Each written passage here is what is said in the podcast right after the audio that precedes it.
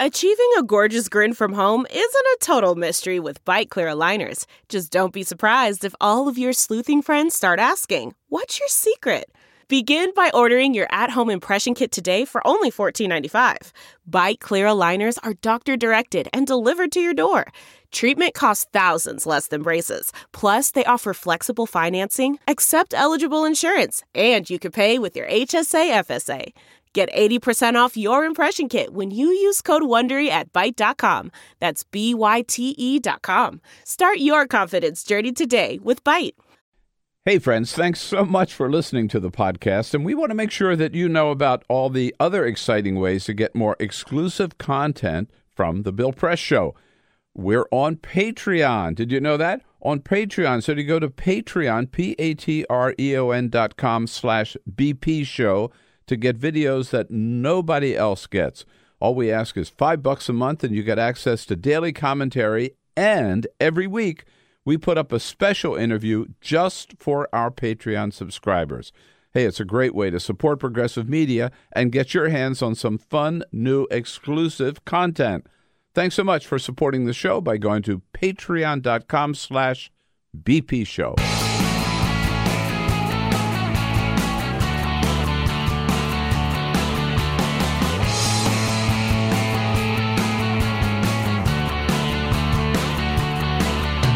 giving you everything you need to fight the Trump administration. This is The Bill Press Show, live at youtube.com slash The Bill Press Show. The lesson is don't trust your son or daughter with a Catholic priest. It's the only lesson you can take out of that grand jury report from Pennsylvania yesterday. What do you say? Hello, everybody.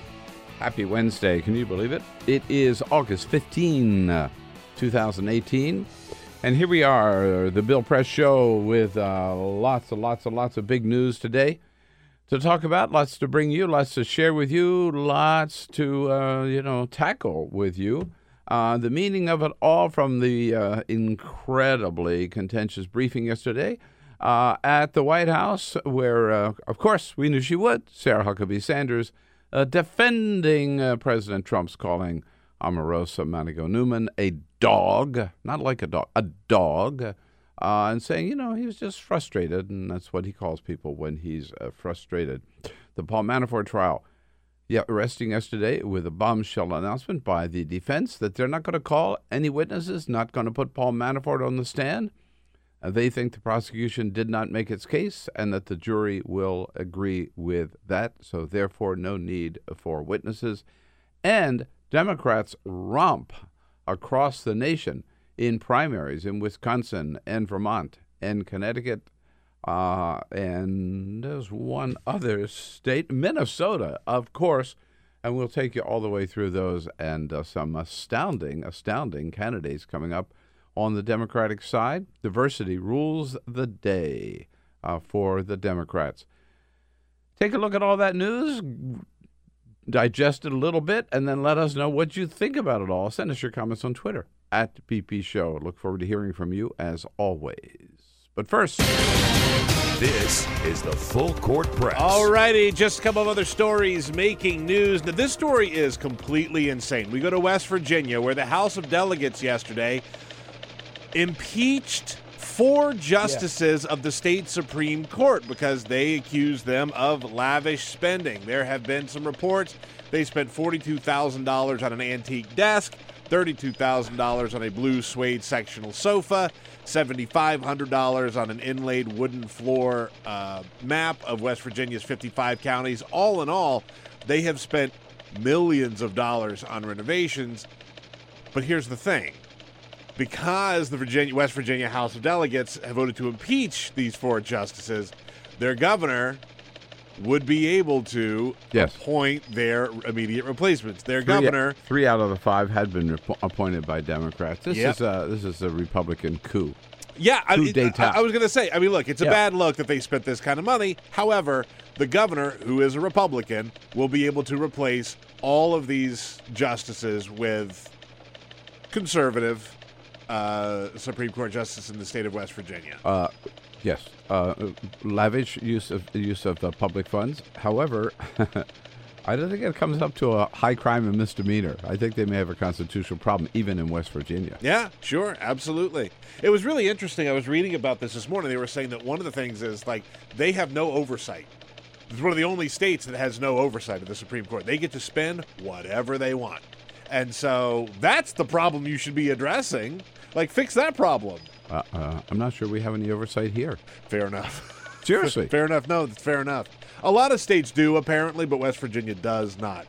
By the way, if you're looking for a new job and you're a little concerned that maybe you're not going to be the right fit because you've got tattoos, well, there is a new study from the University of Miami that says having tattoos will not have an effect on your job prospects or on your salary. Depends if you can see them or not. That's what that's one of the things they point out. Like, look, if you have a couple of tattoos that you can cover up with a long sleeve shirt or something like that, that's fine. If you get, you know, a pentagram tattooed on your forehead, that might also that might actually uh, impact your job uh, prospects. So think think about that before you get that next tattoo, and you may be on the job market. It might not actually matter. Hey, Donald Trump hired Roger Stone. that's right. He's got the tattoo of Richard Nixon on his back. that's right. You talk about the grossest, Terrible most tattoo. vile tattoo that you can imagine, tattoo. right?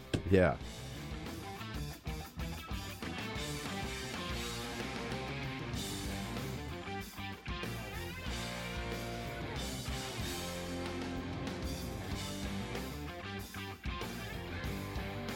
This is the Bill Press Show.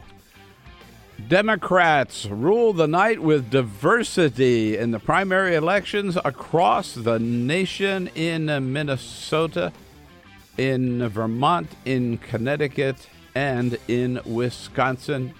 A great night for the Democratic Party. We'll tell you all about it. Hello, everybody. It is the Bill Press Show. Hello, hello. Great to see you and welcome on this Wednesday, August 15. Man, summer is almost over, flying by. Uh, I don't know about you. Our grandkids start school next week. Oh my God. Yeah. So here we are. What happened to summer?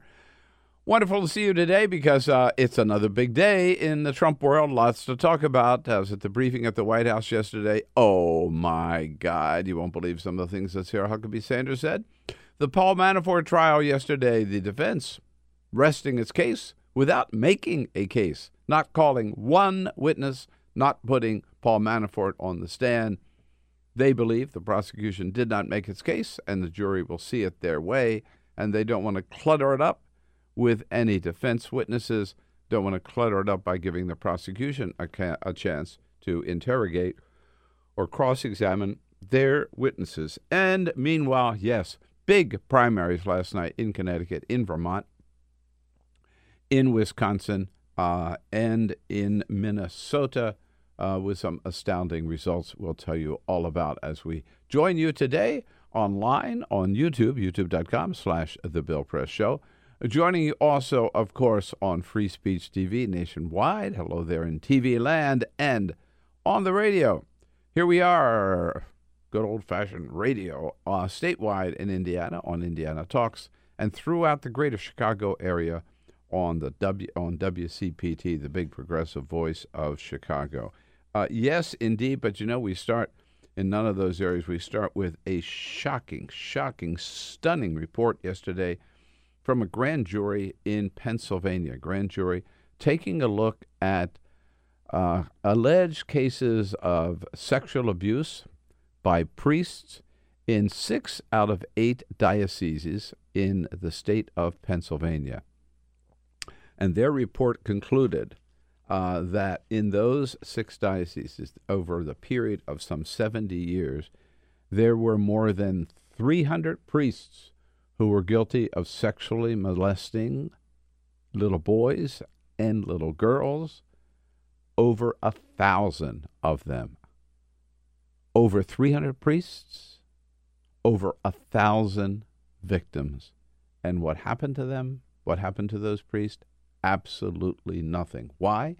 Because the bishops and, and a series of bishops, succeeding bishops, not just one. First of all, we're talking about six dioceses. But in every case, the bishops in those six dioceses and their successors and their successors just look the other way. The conclusion of the report is chilling. Quote This is from the language of the report. Quote Priests were raping little boys and girls, and the men of God who were responsible for them not only did nothing, they hid it all for decades. Big black mark on the Catholic Church. And you know if it happened in Pennsylvania, it happened state after state after state, probably in every state and in every diocese. And of course, this all came to light first, remember back in, uh, uh, I think it was 2002, uh, maybe earlier, uh, up in the Boston area, uh, which was highlighted, uh, the Boston Globe breaking that story, highlighted in that great movie Spotlight, which told the story of how the Boston Globe got the story and went after it, even though the church tried to silence them uh, Boston Globe exposing it there.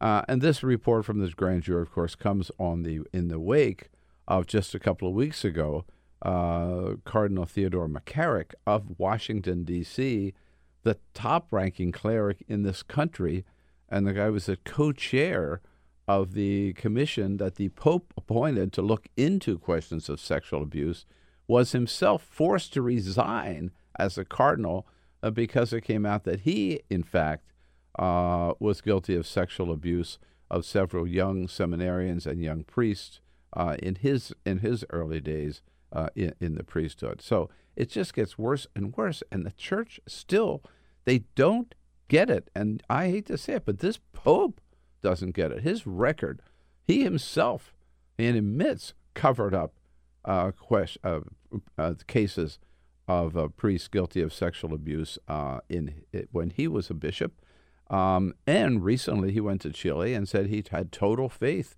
in a priest down there who'd been accused of uh, molesting young kids. and it turned out that the Pope was dead wrong. He should shouldn't have said anything. Should have condemned him, is what he should have done, but certainly not not said he believed him. You know, I'm So, glad. I'm glad from you the mentioned. Pope on down. I'm, I'm it- glad you mentioned the they- Pope. They don't get it. I'm glad you mentioned the Pope because everybody talks about how great this Pope is, and he's been right on a lot of different things. This is Got the blind eye here. Like the best that the Catholic Church can do in terms of a progressive Pope, right? Yeah, And I- he cannot even see what the real problem is. And it's also like, you know, this story out of Pennsylvania. Ray Ray said this earlier. You feel like you have to double check the numbers that are in there because they are so jaw dropping. You cannot believe no, that we allow that, this I to thought happen in this country. this, is like nationwide. No, this is one state. One state, Yeah, 300 different priests, a thousand different kids. yeah. And by the way, in this report, uh, not to get into it, that but but the report is very graphic. It details things that these priests did uh, to these little boys and girls. Uh, one priest who raped a girl in her hospital bed after she had just had her tonsils out. Uh, another priest who got a young, a teenage girl pregnant, and then hmm, paid for her to have an abortion. Uh, and just countless of the very, very graphic details of the kind of abuse we're talking about. And one of the things I found most sickening, I don't have the exact language in front of me, was they quoted a letter uh, that a bishop had written at this time, uh, showing some empathy in this whole case. Uh, and the letter was sort of like, I'm paraphrasing, of course, you know, oh, I, I share your pain. I'm so sorry. Uh, I know how you're grieving, and I grieve with you. And I just want you to know, basically, my thoughts and prayers are with you in this difficult time. Uh, and that was a letter that the bishop wrote, uh, not to the victim, not to the victim's family, that the bishop wrote to the priest Unbelievable. who had confessed to him that he had committed these crimes. Unbelievable. Every one of these priests should be in jail. Every one of these bishops ought to be in jail, and they should have been there a long time ago. And, and I've said this before as a former seminarian, uh, and d- did my time in the seminary. That uh, to me, the overriding message is the church has got to get off of this celibacy kick because I'm not saying that every every priest is a pervert. I'm just saying that that requirement of celibacy that that uh, attracts to that profession a lot of people who are really screwed up sexually, who who just can't deal with sexuality, and they see this as an easy way out, and then they go in all kinds of directions. And it's not that they're straight or not that they're gay. I'm not saying that either. It's just that that that requirement brings in a certain amount of people. Just like I would say, we've talked about this before. Law enforcement brings in a certain amount of people who really want to abuse that power, Yeah. and we've seen it happen. My God, we saw that tape up in Baltimore Yeah. right? With this, pre- uh, this cop there who just who just resigned. So the message I think here in the church is they've got to see they have a fundamental problem that they just still refuse to address. And, And that- also, you know, I got to say also, Catholics have to get up and say, Yeah. "God damn it, fix this." Yeah. Catholics have to stop going along, sitting there in the pew and nodding their heads and say, "Oh yes, Father. Oh yes, Father." No, they ought to boycott whether it's mass and not give any money until they fix this problem. whether it's any of the stories that you mentioned, you know, the the Spotlight story, the McCarrick story, there's a documentary on Netflix that I encourage everybody to watch called The Keepers, which starts out as a murder mystery and then gets into the fact that the the uh, in Maryland, the Catholic Church covered up years of of child abuse. Uh, I mean. It, take your pick. I mean, Yeah. I mean, it's everywhere. It's rampant. It's everywhere, and it's not just about these offenders but it's about the institution of the Catholic Church. They are enablers. I mean, you cannot say, "Oh, we've got a couple of bad outliers mm, here." It is a coordinated effort to protect abusers of children. Right. That's who the Catholic Church is. And this report comes at a time when I think most people figured that this scandal had gone away and this problem had been taken care of. Hey, we got a cool new pope now. Everything's fine. Everything's a be better. A chilling reminder that nothing has changed. Yeah. Beware, beware, beware. Uh, yeah, don't trust your uh, son or daughter with a Catholic priest is the only message you can take away from this. Hey, I got to tell you, yesterday we talked a lot about Omarosa, and it was during our program yesterday, just uh, less than 24 hours from now, when the president congratulated General Kelly for firing that dog. Talking about Omarosa. Well, uh, we mentioned that, of course, Sarah Huckabee Sanders would, if if she had a briefing yesterday, was none scheduled at the time, she would come out and defend her, uh, defend the president for making that statement. I still couldn't believe it, but I had to go to the briefing yesterday because I had to see, and I'm walking. Seriously, I'm walking and I'm thinking, can she really defend that? Will she really defend that? Well, the answer is yes, she could, and yes, she did. Uh, the first question on that topic coming from uh, Jonathan Karl from ABC News. He got the first question and he went right for the jugular. We've heard from the president uh, via Twitter on Omarosa describing her as crazed, a crying lowlife, a dog. Is this any way for a president to talk about any American, let alone somebody that he hired and made the highest ranking African American woman that served in his White House? Uh, and Sarah Huckabee Sanders says, well, good question. Um, well, you got to admit, you know, the poor guy, he was the poor guy. He was just frus- frustrated. Uh, I think the president is certainly voicing his frustration uh, with the fact that this person has shown a complete lack of integrity, particularly by the actions following her time here at the White House. Why did he hire her? I mean, why did he hire somebody he's describing as a dog, as a Look, the president wanted uh, to give her a chance, and he uh, made clear when General Kelly came on, and he voiced concerns uh, that this individual what didn't have the best interest of the White House and the president and the country at heart. Uh, the president said, "Do what you can to get along, and if you can't, uh, he gave him full authority to carry out the decision to let her go." So the first defense is he was frustrated. So you have to defend. You have to okay. This is okay for the president to call her a dog. Uh, he was frustrated. That was the first line of defense. The second line of defense, in response to a follow up question uh, by another reporter, she said, "Well, the president always fights fire with fire." Oh, the president always fights fire with fire. That's like Melania saying, "You got to understand, if you hit him, he'll always hit you back. Therefore, whatever he does, whatever he says, President of the United States, that's okay. And the third line of defense was this has nothing to do with racism. Uh, despite all the other things that he said about prominent African Americans in the last week LeBron James, Don Lemon, Maxine Waters. I'm surprised. Again, that's just this week. But that's this That's week. just this week. Right. But this has, and Omarosa now, this has nothing to do with racism, Sarah Huckabee Sanders said. In fact, she says he attacks everybody, not just blacks. He attacks everybody with with uh, with vile language. Not just, so that's their defense. You got it? He's fr- he's fr- he's he's expressing his frustration.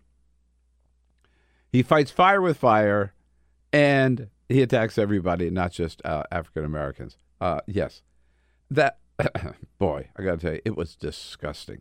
And then and and then uh, the question about, of course, is there this tape, as Omarosa says there is, of the president back in his apprentice days freely using the N word? Uh, Sarah Huckabee Sanders, first of all, says, Well, uh, I never heard it. I never heard him say it. The president uh, addressed that question directly via Twitter. I'd refer you back to him. I can certainly say I've never heard him use uh, that term or anything similar. So Kirsten Welker from uh, from uh, uh, Kristen Welker from NBC News asks, so can you can, can you guarantee us right now? By the way, I got to say that um, uh, she Kristen was trying to do a follow up, and Sarah Huckabee Sanders did the old. No, I'm moving on. Go I'm to somebody on." else, yeah. right. Uh, and um, it was um, God, blanking on his name. Good friend from uh, for Fox News, Kevin. Yeah, um, boy, Sorry, yeah, I, I, hope he help- doesn't hear the tape because he'll really give me a hard time. At any rate, uh, but so Chris got her follow up, and she said, "So can you right now? Can you just guarantee us that there is no such tape, and we will never hear so such no such tape?" Uh, I can't guarantee uh, anything, but I can tell you that the president addressed this question directly. I can tell you that I've never heard it. Yes. Uh, Just he- think about that for a second. Right. Just, I mean, just, I mean, aside from Yeah. the spin that she put on it and this conversation about whether Omarosa is telling the truth about everything or grandstanding to sell her book, just think about the moment for just a second that the press secretary of the United States had to go up there and say, I cannot say that there is no tape. no tape of the leader of the free world hmm saying the N word. You know there is such a tape. Damn straight there is. You know it. Uh, uh, she could not guarantee it. I think she was smart not to not to guarantee it. Uh, by the way, yeah, Don Lemon talked about this uh, last night, and he said, "So that tape came out, would we really be surprised?" This is President Trump, and that's the kind of language he uses. It would be rational to think that if this purported tape of Trump using the N word exists, and there is no proof that it does, but if it did, it would be a bombshell, right? Right? It would have to be. Or would it? or would it? Yeah, good point. Yeah, I, if you need to see, if you need to Kevin hear it, Corke from Fox go. News, Kevin Corke, There you go. who said, "No, Kristen, you you t- take your follow up." Thank you, Kevin. If you need a tape of Donald Trump saying a racist word to believe that he is actually racist, then you just haven't been paying attention. If Right. that's what you need to finally like convince you that he's racist or a, or white supremacist or whatever, if that's what you need, you just haven't been paying attention. Uh, there are a couple of other things that came out in the briefing, of course. Uh, Sarah Huckabee Sanders saying that uh, um, that uh, non-disclosure agreements, uh, NDAs, were common every, uh, not just in, in business, of course, which where they are, but that every White House and every administration had required everybody working there to sign a non-disclosure agreement. At, w- at which point, the entire briefing room uh, resounded in a no, no, no, that's not true. It is not true. She was just lying about that or got her facts wrong. She, got her, she also got her facts wrong when it came to African American unemployment. She uh, jobs rather new jobs for African Americans. She said that under Donald Trump so far, seven hundred thousand new jobs have been created uh, for African Americans, or African Americans hold seven hundred thousand new jobs under Donald Trump, compared, she said, to Barack Obama. In eight years, there were only 195,000 new jobs created for African Americans. Um, What a ludicrous statistic. totally ludicrous. You know, here's my notes. I got my notes from the review. I wrote that down. I had a great, I put a great big question mark alongside of it because I knew that was phony baloney. And of course, it is the Uh, Bloomberg reported at first they went to the Labor Department to check the statistics. Actually, in eight years, there were 3 million new jobs for African Americans or created and held by African Americans under Barack Obama. 3 million is a long way from 195,000. Good grief. Yeah, right. Wow. They just throw this crap out there. Yeah. You know what? This is what Donald Trump does at the rallies, and then everybody believes him. When you do it at the White House briefing room, uh, there are people there smart enough to say, mm, let's check that before we report it. You know, all this talk about the the press being the enemy of the people, and look, I got a lot of problems with how the press has handled Donald Trump, and other people that are Donald Trump supporters have a lot of problems with how the, the press has handled Donald Trump for completely different reasons. However, if you need one example of why the free press is absolutely Yeah, critical to our democracy, it's that they can't just come out and say something completely No. unchecked. And if nobody had checked on that stat, they would not have corrected it. They would have just let They it would hang out there you forever. are absolutely right. Absolutely right. Yeah. And so, you know, that's our job. Our job Yeah. is to tell the truth. Our job is to report the news. And Donald Trump may say, we are at war with the White House. No, we are doing our job. our job is to report the facts. Uh, a couple of other Omarosa related uh, uh, happenings yesterday. One is that she uh, told uh, MS uh, Katie Tur on MSNBC yesterday afternoon that she has already talked to Robert Mueller's uh, people. Uh, she did say she'd be willing to show them the tapes. It turns out she's actually already talked to them, I guess, and told them what tapes she has. Whether that has any connection or she knows anything about the Russian investigation, who knows? But th- it's interesting that there's a link there. I hope she's given all of her tapes to Robert Mueller just in case. She was certainly around when a lot of stuff was talked about. Yeah. Yeah, right. Because she had open access, open door to the Oval Office. Uh, and in retaliation, uh, the Trump campaign yesterday announced that they have opened an arbitration, filed an arbitration lawsuit uh, against Omarosa for the non disclosure agreement she signed as a member of the campaign, which says that she could never say anything disparaging about the candidate she was working for, Donald Trump, while she was working on the campaign, or ever after, or thereafter, which is totally unenforceable. You just cannot compel anybody not to say anything ever for the rest of their life. You cannot do it, and every attorney will tell you that. But the campaign uh, filed this yesterday, and uh, the New York Times reports this morning that it's uh, pretty clear, the White House admits, the campaign filed this against Omarosa because Donald Trump said, you've got to do something to get back with her, and you've got to send a signal to anybody else that if you violate your non disclosure agreement, we are going to take you to court. I mean, this is the classic Donald Trump MO. Oh, yeah. Oh, I'm yeah. going to sue. Remember, he was going to sue all the 26 women or so who have sued, who have accused him of sexual harassment. He never filed that lawsuit, and this is a this is a BS publicity stunt on the part of the campaign too, uh, to try to show that they're going to do whatever they can to But- silence Omarosa. The idea that they're going to silence Omarosa, they might as well forget about that. Right.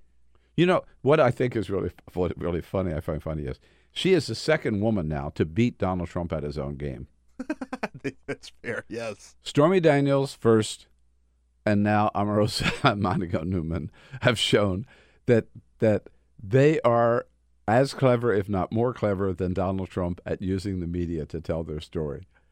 And you know what's really delicious is who did Omarosa learn it from?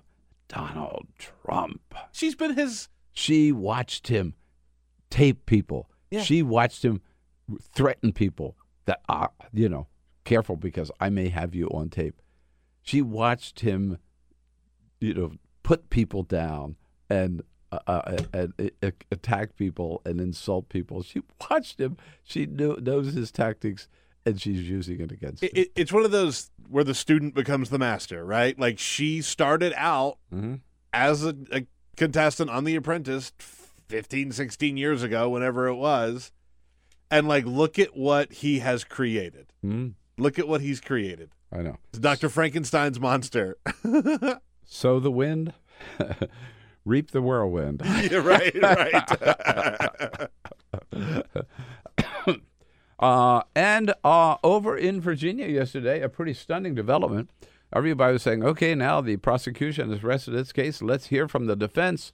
How are they going to defend Paul Manafort? Who are they going to put up to say good things about Paul Manafort? And what will Paul Manafort say uh, in response to the charges weighed leveled against him by Robert Mueller?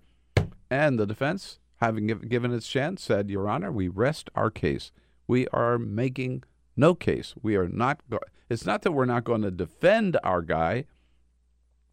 They said we're not going to put up any witnesses. We're not going to put him on the witness stand. Um, and this is for the defense. Uh, a a lot of uh, lawyers, legal scholars were saying yesterday, is kind of a classic case. It's a sort of it's a message that they're sending to the jury that we don't believe we have to put up witnesses because we don't believe the prosecution has made its case, and the burden of proof is on the government, on the prosecution in this case. We don't believe that uh, uh, that they've made their case, and we are confident the jury will agree with us that not that they didn't pr- uh, prove Paul Manafort's guilt beyond a reasonable doubt. So there will be closing arguments um, today. In this case, the judge again has limited closing arguments to an hour and a half. We'll hear from the prosecution. We'll hear from the defense. The judge is going to give his instructions. The jury will go out, and we could know as early as tomorrow the fate of Paul Manafort, and by extension, uh, the fate of Robert Mueller. Man, yeah, Yeah, a lot riding on this. absolutely. Yeah. And then, yes, there were a lot of primaries yesterday. Some very important ones with some very, very um, interesting uh, and historic results all across the country. Adam Wollner from uh, McClatchy News joins us coming up next year to take us through some of the primaries and the other political news of the day. On this Wednesday, August 15, a quick break, and we'll be right back. And don't forget your comments. Let's hear from you on Twitter at BP Show. This is the Bill Press Show. All right, on a Wednesday, a big Wednesday, morning after the primaries. Here we are, the Bill Press Show, live from our nation's capital, uh, and booming out to you coast to coast from our studio on Capitol Hill in Washington, D.C., where we're brought to you today by the International Association of Ironworkers. And man, the ironworkers are celebrating today with a big victory in Wisconsin of uh, Randy Bryce, otherwise known as Iron Stash um, a leader of the iron workers in the state of Wisconsin, who won his primary yesterday uh, to uh, run for, for, for Congress for the seat formerly held by Paul Ryan. He's already pushed Paul Ryan out of the race, and now maybe uh, in November will be coming here to Washington as uh, I think the first iron worker uh, to ever be a member of Congress. Good for the iron workers, and thank them for the support of the program. And welcome to the studio, our good friend Adam, Adam Wollner, who has uh, changed jobs, is now with, moved from National Journal to McClatchy News. Hey, Adam, good to see you. Yeah, thanks for having me on. Bill. Congrats, Good to see ya. man. That's we like your new, Yeah, uh, thanks. we like your new McClatchy uh, lineup their outfit. There. Yeah, exactly. Yeah, this The this new stan- uniform, standard you're- issued. Yeah, uniform. Exactly. I always love when the guests come in and make us look like slobs. All right. Uh, as you know, we've had lots to talk about so far, even before we get to the primaries. Peter? Yes, indeed. We are on Twitter at, comments. at BP Show, at BP Show. People are weighing in on, uh, well, as you can imagine, lots of Omarosa comments. We have one saying Omarosa is playing the game under Trump's rules, and apparently Trump cannot handle it. Mm-hmm. Pass me the popcorn. Jim Johnson says, Bill, this is uh, something we often ask guests here on the show. Uh, Bill often asks e- guests the odds of the Democrats taking the House and Senate in the election. Can he also ask the guests which sitting members of Congress are in legal trouble with Robert Mueller? that's yeah. uh, that's a good idea. We should uh, put that out there. Uh, again, on Omarosa, uh, in the chat room, youtube.com slash the Bill Press Show, Sabrina asks, or says, uh, Trump's N-word tape drops today. Won't make any difference. His followers will love it. And Tad says, if there are no pardons and we can get the Russians to stand trial, we could have U.S. versus USA versus Russia prison basketball games, which is one way to look at it. Find us on Twitter at BP Show, or again, you can find us on the YouTube chat room. It's youtube.com slash The Bill Press Show. You can watch the show, but we also have a live chat all during the morning, so check it out there. Uh, at the ri- thank you, Peter. At the risk of spending too much time on Omarosa, the one thing that I, that we've never talked about, Adam, you can weigh in on this too, um, is her claim in the book that as she was leaving the Oval Office once after a meeting with uh, after the president had met with Michael Cohen, that he was chewing on a piece of paper, um, so that it wouldn't it wouldn't end up in the presidential records.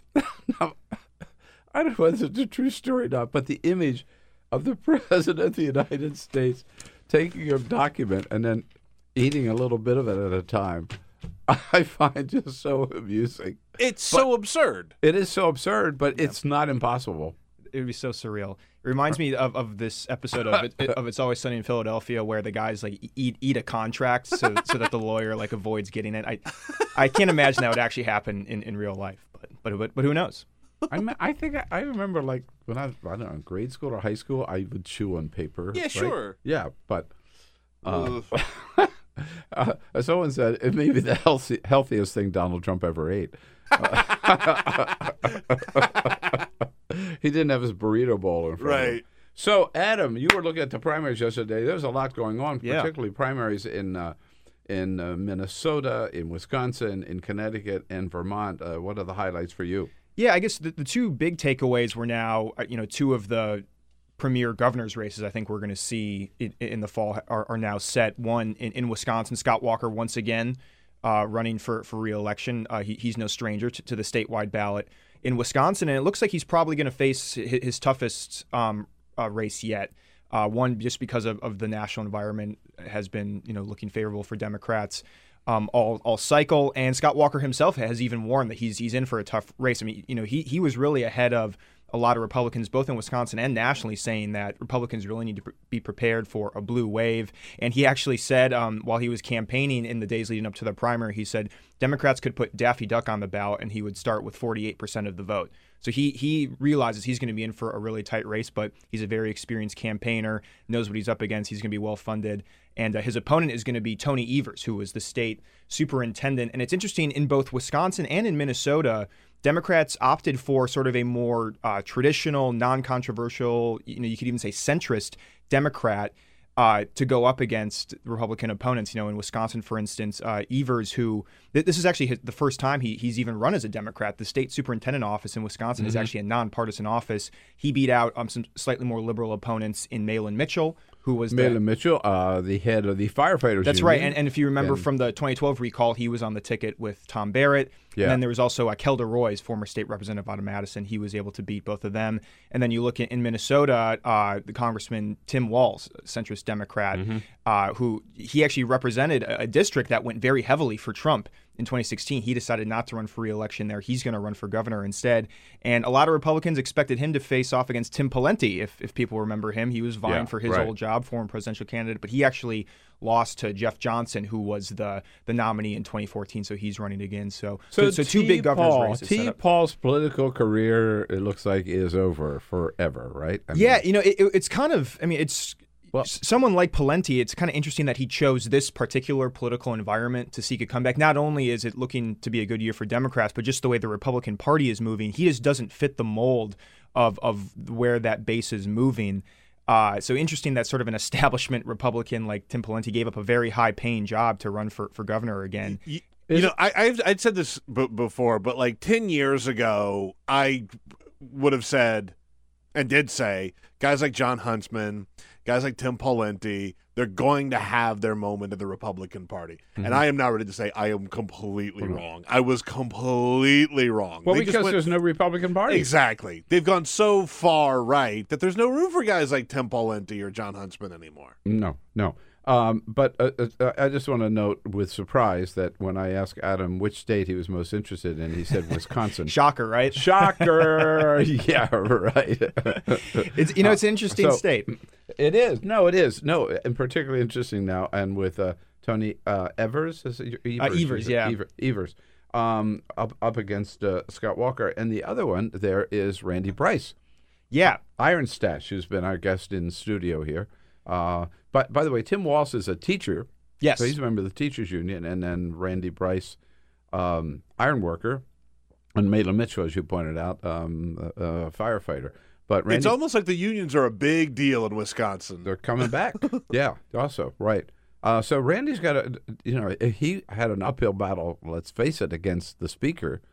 But how does that seat look now with uh, Paul Ryan gone? So, you know, you- you'd still have to give, you know, sort of a slight just structural advantage to the Republicans in that district. You know, it's although it is kind of a deceiving district where Paul Ryan has been there for so long and has been so popular among Republicans and even independents in that district that he's been able to win it pretty handily uh, over the past few cycles. But it actually is a little more evenly divided than than you might think. So certainly the national parties are going to be paying a lot more attention to this race than they would otherwise. You actually already saw um, Congressional Leadership Fund, which is a Republican aligned super PAC that focuses on House races. They they've they're already turning their attention to Wisconsin's Yeah. first district. And this is, uh, by the way, you mentioned Tony. Uh, we mentioned Tony Evers before Mm-hmm. moving on. Uh, Tony Evers last night um, telling the crowd um, that uh, he uh, beat cancer and he can beat Scott Walker. I am a cancer survivor and have been cancer free, free for almost 10 years. I beat cancer and I will beat Scott Walker. Good campaign line. Yeah, not bad. Right. Uh, uh, and while we're uh, while we're in uh, Wisconsin, uh, we mentioned uh, Iron Stash. Iron Stash uh, taking his vow, um, uh, vows last night as the uh, Democratic nominee. With your help and help from people all across the district and the country, we were able to repeal Paul Ryan. Yeah. And he says, you know, again, proud union man. The fact that we are even here, that you've nominated a union ironworker from Caledonia who just over a year ago was at a job site at a local VA talking about how we weren't being represented here in Wisconsin or in Washington, D.C. It's a huge, huge win. Yeah, it is a big, big move for him. I remember when he started. You know, he came in, he was just getting started. Mm-hmm. Uh, got a lot of attention nationwide. Yep. Yeah, raised a lot of money. Right. Uh, which definitely helped. And yeah, had ended up having a you know a tougher primary, I think, than he maybe would have expected, but but got through that, and now going up against a, a Republican in that district that's a former Paul Ryan aide. Right. History made in uh, the state of Vermont for sure, where Mm-hmm. the Democratic uh, nominee for governor, Christine Hal- Halqu- Hallquist, I guess, Mm-hmm. the first transgender candidate of either major party uh, for governor or for anything, I think, in a major office. Yep. Yeah. Yeah. Yeah. For yeah for major yeah major party nominee. Yeah. Yeah. Uh, yeah. Yeah. History made it. Yeah. And it's sort of interesting. You know, you'd think something like that would be would be really sort of dominating the headlines, but. Um, has been sort of, I, I think, you know, her candidacy was really overlooked, I think, by a lot of people up until last night. And it's going to be interesting because, you know, you think of Vermont, you know, the, the state of Bernie Sanders, you know, you think of it as sort of this. Bernie this- Sanders, by the way, shocking, did win the Democratic primary in Vermont. Yes, and as usual, yeah. he's going to turn it down and, and run as, as an independent. But but but you think in a state like Vermont, you know, Democrats and liberal candidates would have no problem winning there, but they actually have a, his, a long history of electing Republican governors. Right. And so she's so she's actually you know going to have an uphill battle, Mm-hmm. um, even a, as the Democratic uh, candidate in that race um, against Phil Scott, who's who's the incumbent governor. there. incumbent governor, right? Uh, and here is Christine Hallquist last night saying, "We did make uh, history." Tonight we made history. We've already made history. Uh, and and I'm so honored to be recognized to be to be part of this well, to be part of this historical moment, I guess. but you know, uh, it, it, it it's interesting to me that the, that th- she's part of a of a new face, if you will, of American politics, not just the Democratic Party. So she's the first transgender candidate. Kate Brown, who's who is the incumbent governor of Oregon, is the first bisexual gov- American governor, and then you've got Jared Polis, Democrat in Colorado, who's the governor of Colorado, who's the Democratic nominee for governor, uh, and let me get his name, Lupe Valdez in Texas, uh, openly gay candidate, Democrat for governor. So I mean, you know, th- this this this, um, the idea that it was like difficult for LGBTQ Americans, right, to run for office kind of disappearing. Right, and, and yeah, and going back to even you know s- some more of last night's election results, uh, Senator Tammy Baldwin, you know the first, Baldwin, fir- first right. openly um, Yeah. gay senator running for reelection Right. this year, looks like she's going to be the Yep. slight favorite in, in her race. You know, in a state like Wisconsin that has really you know swung back and forth between the two parties. So, uh, y- you know, in this cycle in particular, you've seen you know Demo- Democrats especially have have been willing to nominate you know really a diverse slate of candidates, whether it's transgender candidate, openly gay candidates. We you know particularly women. I mean, you know, women Right. have, have been doing extremely well in, in primaries so far this year. So it really, you know, it's it's it's a, a new voice, new generation rising within the, the Democratic right, Party. and I wanted I wanted to mention one particularly uh, notable woman, um, Ilhan.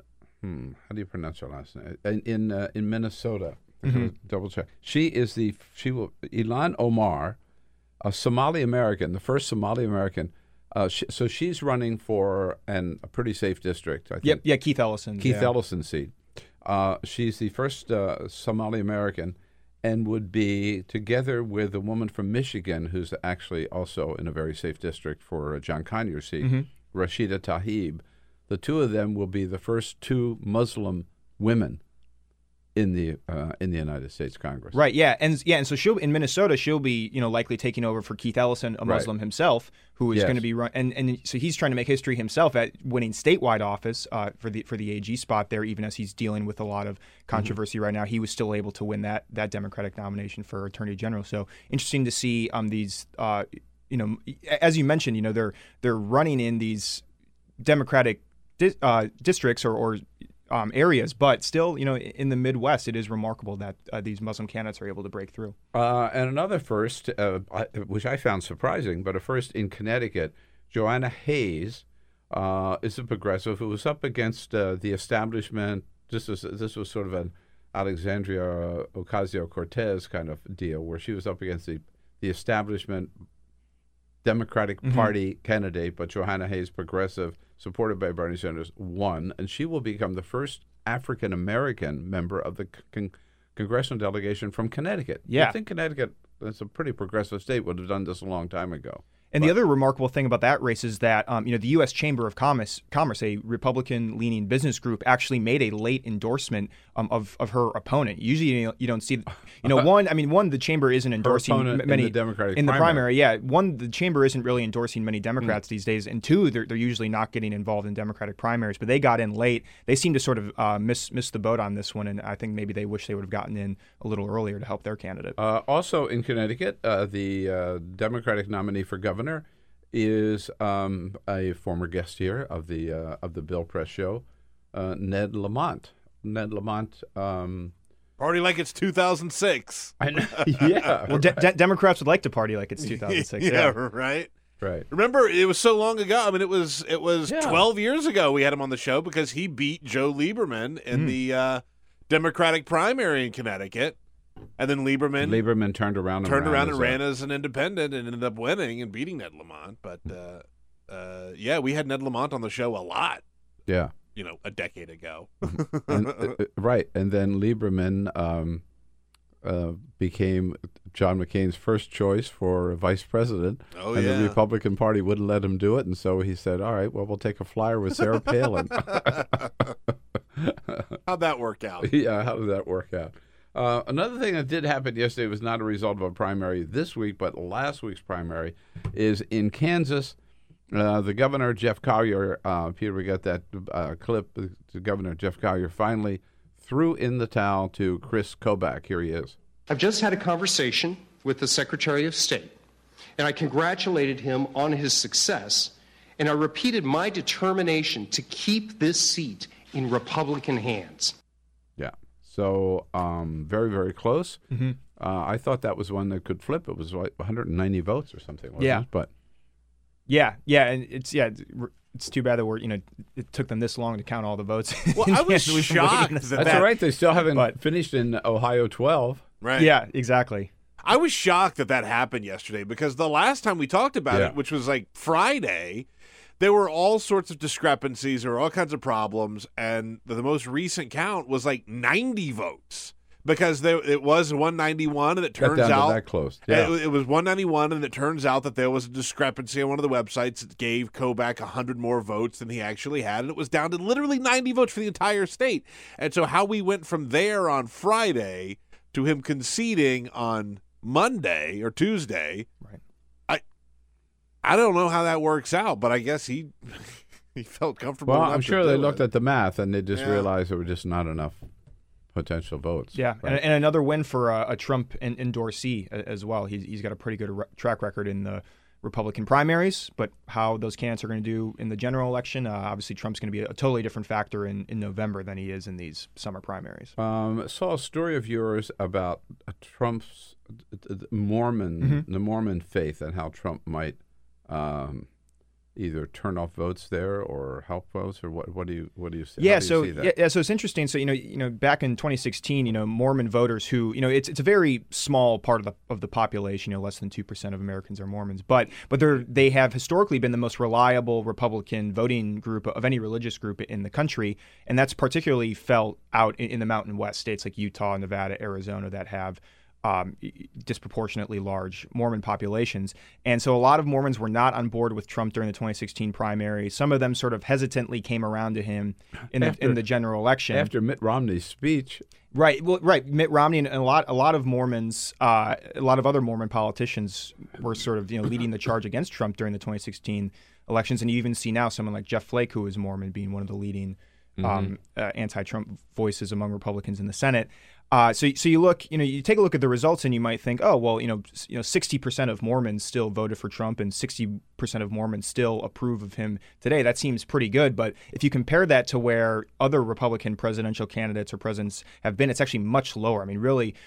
Republican presidents should be looking for approval in, in the 80s among Mormons. So if there's any sort of drop off among them going into the 2018 midterms, that can make a big difference in states that are looking at pretty tight contests. Arizona Senate, Nevada Senate, even Utah, Mia Love's uh, district there is going to be a competitive race. So, uh, basically, just uh, the reporting that I did found that a lot of Mormons are still very hesitant about Trump. And you, you kind of find a wide range. You know, on, on the one extreme end, you know, I found some Mormons who are just done with the Republican Party altogether because of Trump, aren't going to come out to vote for them this fall. Others, you know, I think maybe are still going to sort of hold their nose and still vote for the Republican candidates this fall, even as you know they're they're sort of against some of the things Donald Trump is doing. what? Well, I was going to say, what is their beef with Trump? So, I mean, there's two major things. I mean, one is, is the sort of the character issues. That's been the one of the main problems from the beginning. Uh, but more specifically to some of the policies he, he's been putting forward, uh, his hardline immigration policy has really turned off a lot of Mormons because for Mormons, you know, a lot of them, you know, have not so distant ancestors that were forced to migrate out out west due to religious persecution. And and the, the Mormon Church actually um, even released a, a a rare statement. They usually don't get involved in politics, but they released a statement criticizing Trump's uh, family separation policy at the border. So that, that that's a, a clear issue where the Republican Party is moving right on that, but they're sort of alienating uh, Mormons who have been a, a key part of their base now for the last few decades on that. Right. Uh, and but Manafort, uh, Manafort, um, um, Romney, Mitt Romney, uh, has sort of um, gone underground, hasn't he? When it comes to he's he's not out there as the chief critic of Donald Trump no, anymore. No, n- not anymore. And, and Romney can can sort of play it a, a little safer because he's running for Senate now in, in Utah statewide, which is still very Republican, obviously overall, and Yeah, and, uh, I mean- and and just given his stature among the Mormon community and, re- and re- among Republicans out there, he can sort of create a brand separate from from Trump and isn't really forced to weigh in on Trump every day the way that maybe some other candidates are. Uh, so I think you know for Romney, he he realizes he's kind of found this calculus where you know he's he, he maybe will find a couple issues here and there to distance himself from Trump. I don't think he's going to go out of out of his way to, to poke the bear, which is what I think a lot of Republican candidates are looking to do in, in 2018. Right. Uh, and and uh, uh, Orrin Hatch has become one of Trump's biggest defenders. Yes, yeah, and, and he and he was you know skeptical of him in 2016, but he came around. Uh, so it's you know it's been interesting to see how various Mormon uh, voters, how various Mormon politicians have sort of decided to, to deal in their, their own ways with Trump. Right. Uh, so the the question you you follow all these midterms, um, and the question we ask each of our uh, political reporters that come in is on a scale of one to ten, right? Uh, what do you think the chances of Democrats taking back the House? Where do you put it? Um. Well, yeah. I guess I. Well, I would say better. Better than 50-50 at this point. So I guess if I'm going on a scale of one to ten, maybe uh, a six or a seven. I, I guess. Um. I think. I think that they've got to be feeling pretty good about their chances. Just because I mean the map right now is just so large. It, you know they have so many targets to, to choose from. Um. And if they're you know Ohio 12, if they're able to compete in a district like that um, you know, this fall. I mean, that, that's not even one that they would necessarily need to take back that the, the right. House. So we keep we keep doing the math. They need to they need to win 23. Uh, obviously, they'd like to have more than 23 because they'd like to have a little margin, right? Uh, but they need 23, and there are what 90, 100, 110, 20 seats, competitive seats. Yeah, I mean, it depends on yeah how you're exactly classifying competitive, and I think that number is definitely going to shrink as we get into the fall, and, and the parties have to sort of decide where to, to put their, their limited resources. But but I think uh, Democrats have to be feeling uh, pretty good about their their odds right now, given just the, the, special election results we've seen, what we're seeing in terms of, of turnout in a lot of these states, um, and also just the way Republicans are really have been sort of struggling among uh, the, the, suburban. Um, part of the electorate. And I think that's that's really where it's going to be won or lost. If Democrats can can make significant grounds in some of these suburban districts, it's going to be really tough for Republicans to, to even, hold them off. Even if um, the Ohio 12 thing is resolved, I, I, wouldn't be surprised at all if it's resolved that Troy Balderson squeaks in by you know by a thousand votes or right, something yeah, like that. Right. Right. Republicans can't feel good about that. I mean, that Treberry was that his name who held that district uh, Tiberi, yeah, Pat Tiberi, yep. Uh, he won it by 36 points the last right. time. Right, and and of course, and so special election. They can barely win it by a thousand points right. in two years. That that that that that spells trouble nationwide. Right. Yeah, exactly. And yeah, it raised a lot of alarm bells for Republicans. And, of course, special elections are sort of their own beasts where, you know, they're everyone's focused on one House race and there's yeah. a lot of so yeah. you know, there's not gonna be the same sort of attention paid to Ohio 12, for instance, in November by both the media and by national political yeah. groups. But but yeah, just the fact that there are gonna be so many more um, competitive districts on the map seems to bode well for Democrats. Adam, congratulations on the new job. Thanks, Bill. Uh, and you can follow Adam now at McClatchydC.com. We'll be right back. This is the Bill Press Show. Hey, friends, don't be a stranger. Keep up to date with all of the Bill Press Show happenings around the clock on social media. Here's how you can follow us on Twitter at BP Show or on Facebook at www.facebook.com slash Bill Press Show and on YouTube, youtube.com slash The Bill Press Show. And remember, if you haven't already done so, make sure to subscribe to this podcast on iTunes. And while you're there, please rate and review the show. That means a lot to us. And thanks so much for your support.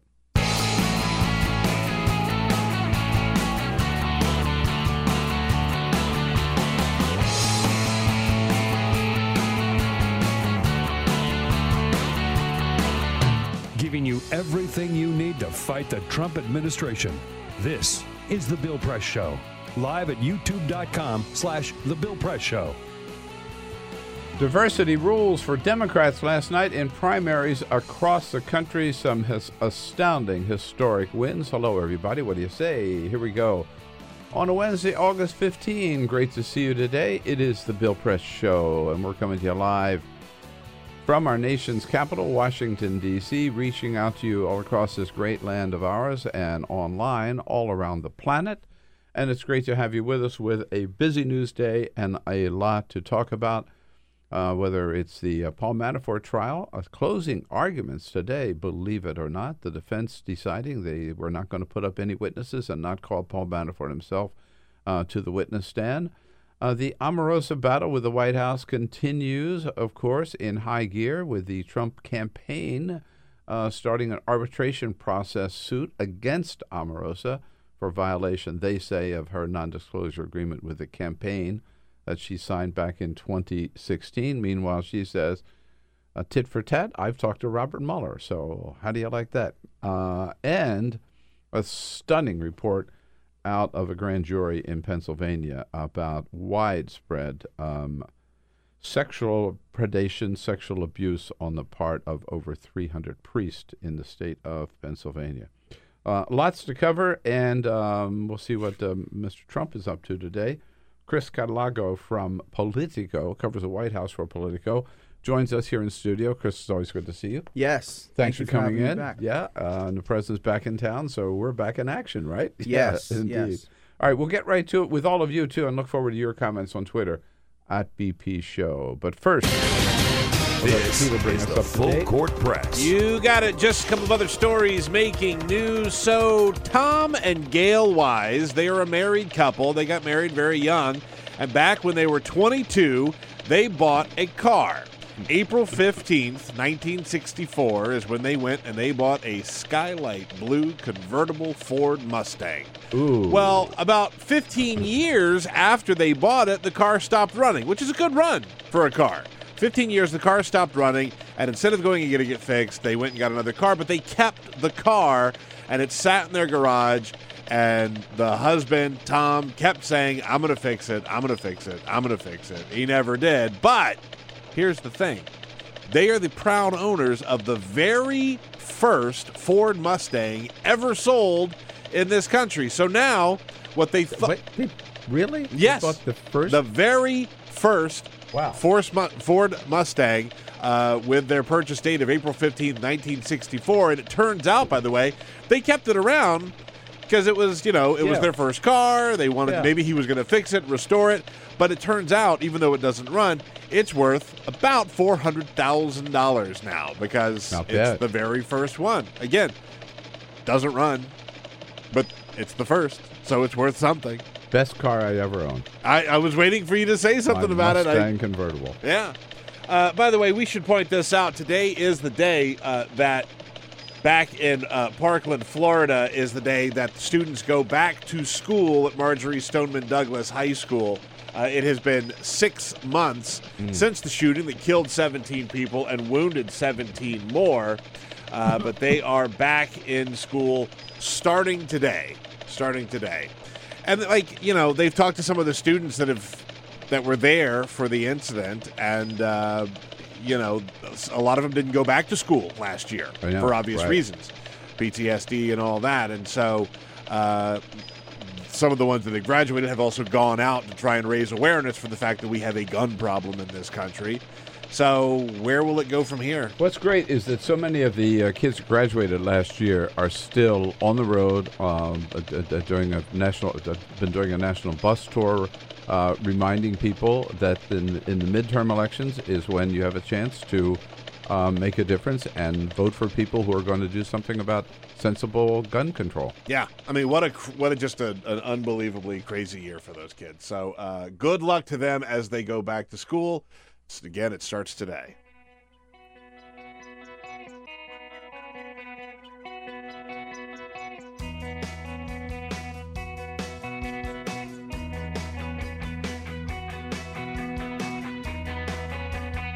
This is the Bill Press Show.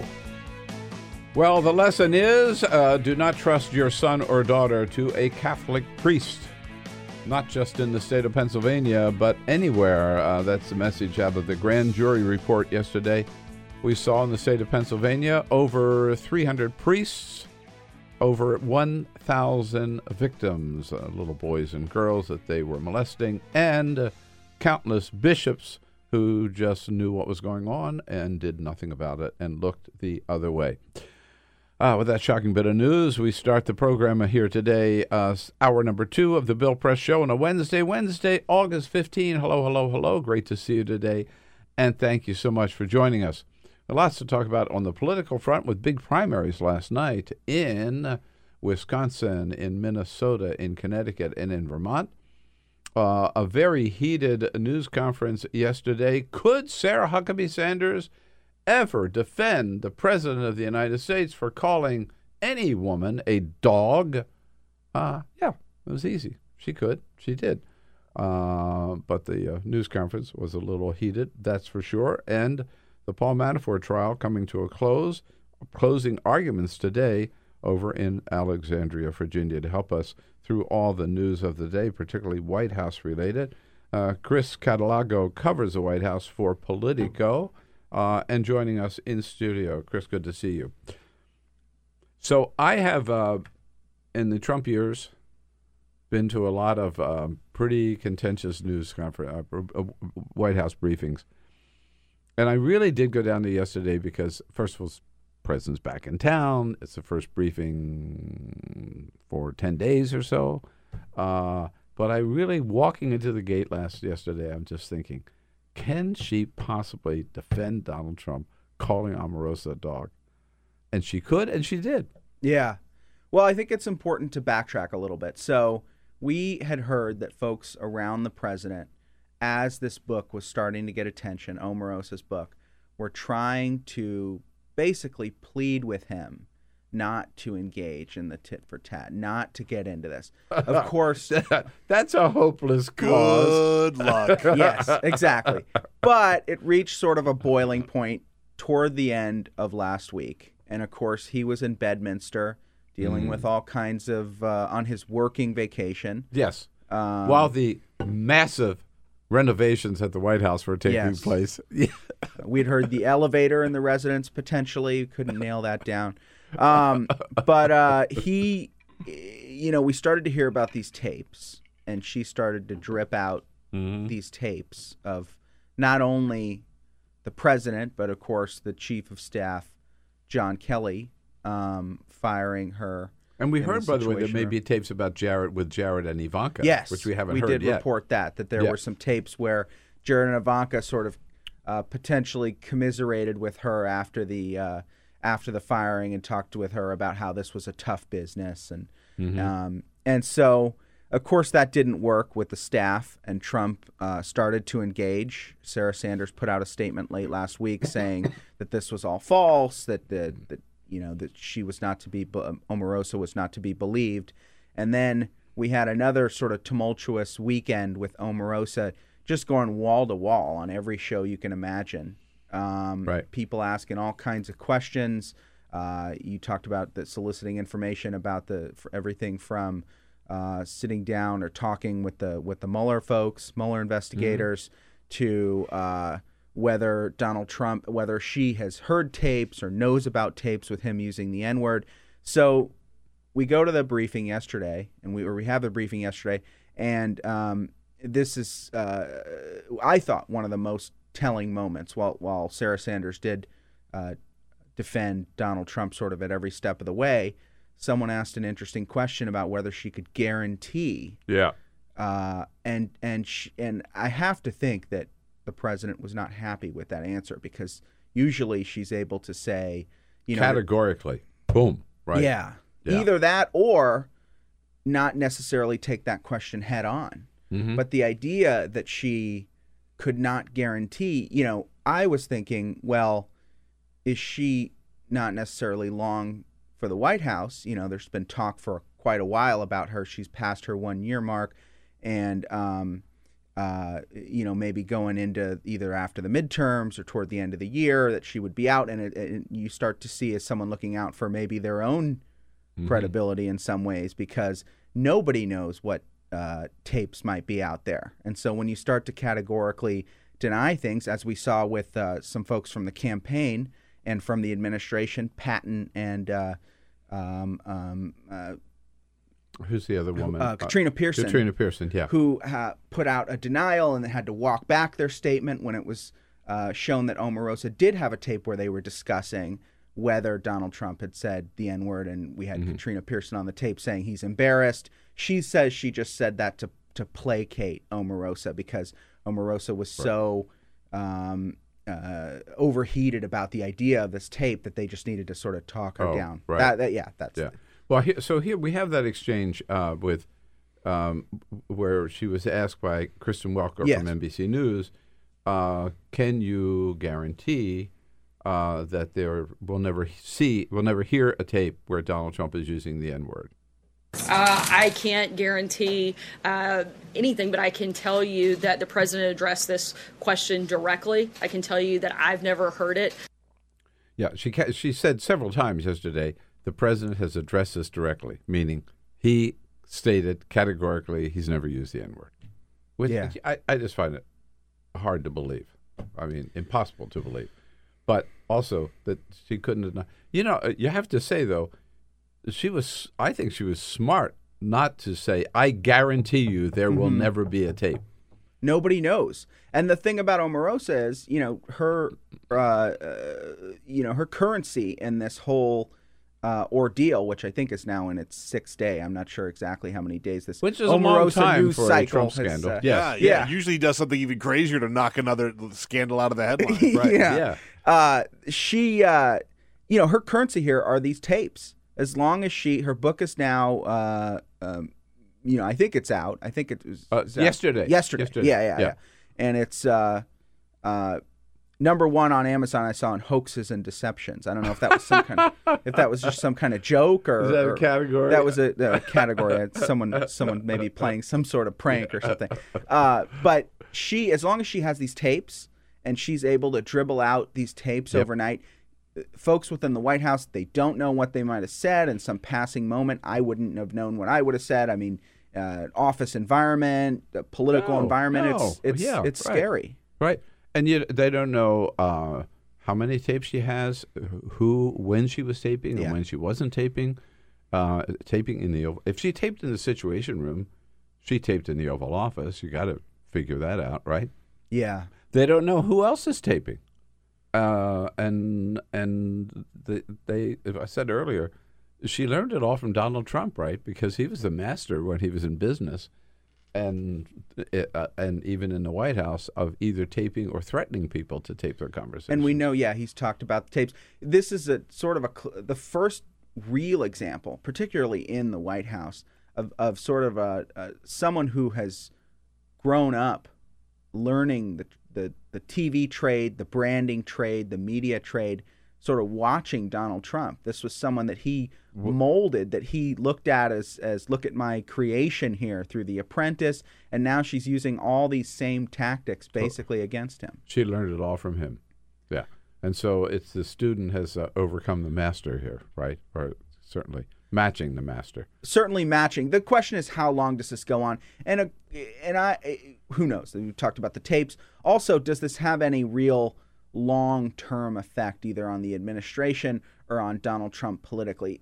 That I'm not so sure. I, I don't I don't know what you think, but I she Well, I'll tell you one thing. It's certainly not going to impact his base, his famous 35% base or whatever it is, you know. no he hasn't shot anyone on Fifth uh, Avenue yet. Even if he did, wouldn't impact it wouldn't impact his base. No, it, it's it certainly has a little more shelf life. Maybe it's not going to last forever.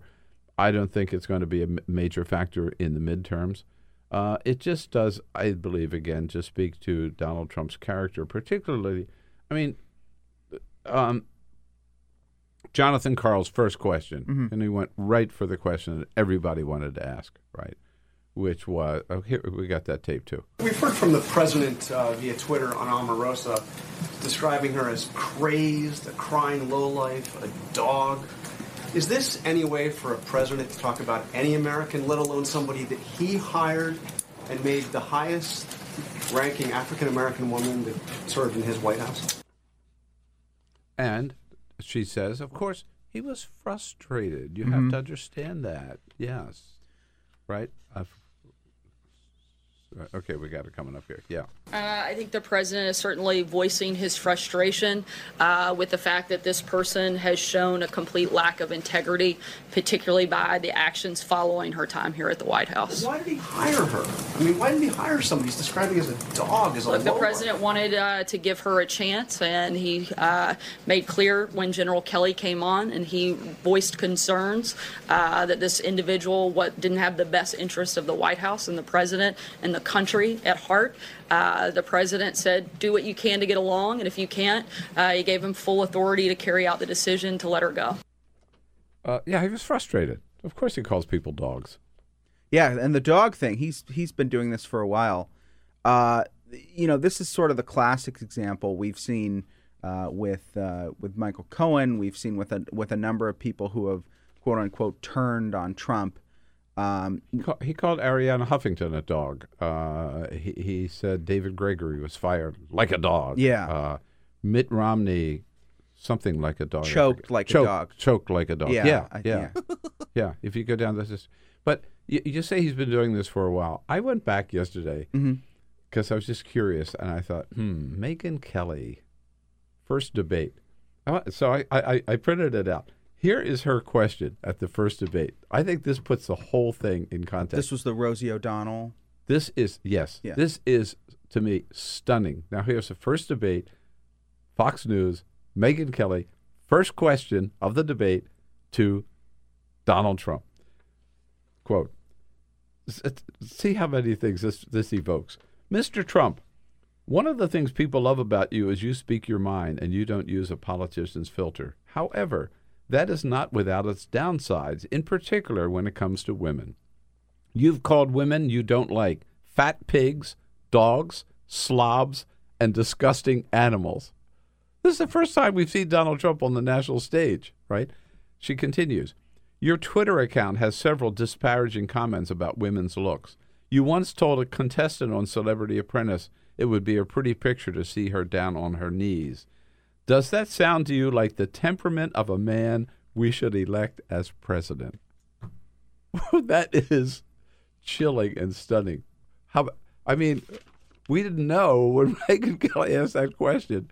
She was painting the picture of a guy that we're going to see two years later mm-hmm. as president of the United States, calling Omarosa a dog. So, in a sense, we shouldn't be surprised. No, and I've thought about this a lot. We, we get these reports sometimes about what Donald Trump might have said in a fundraiser, what Donald Trump might have said to a world leader. We had a story earlier this week about Donald Trump wanting to call world leaders in the middle of the night, their time, and and Because didn't know- mispronouncing country names, things like that.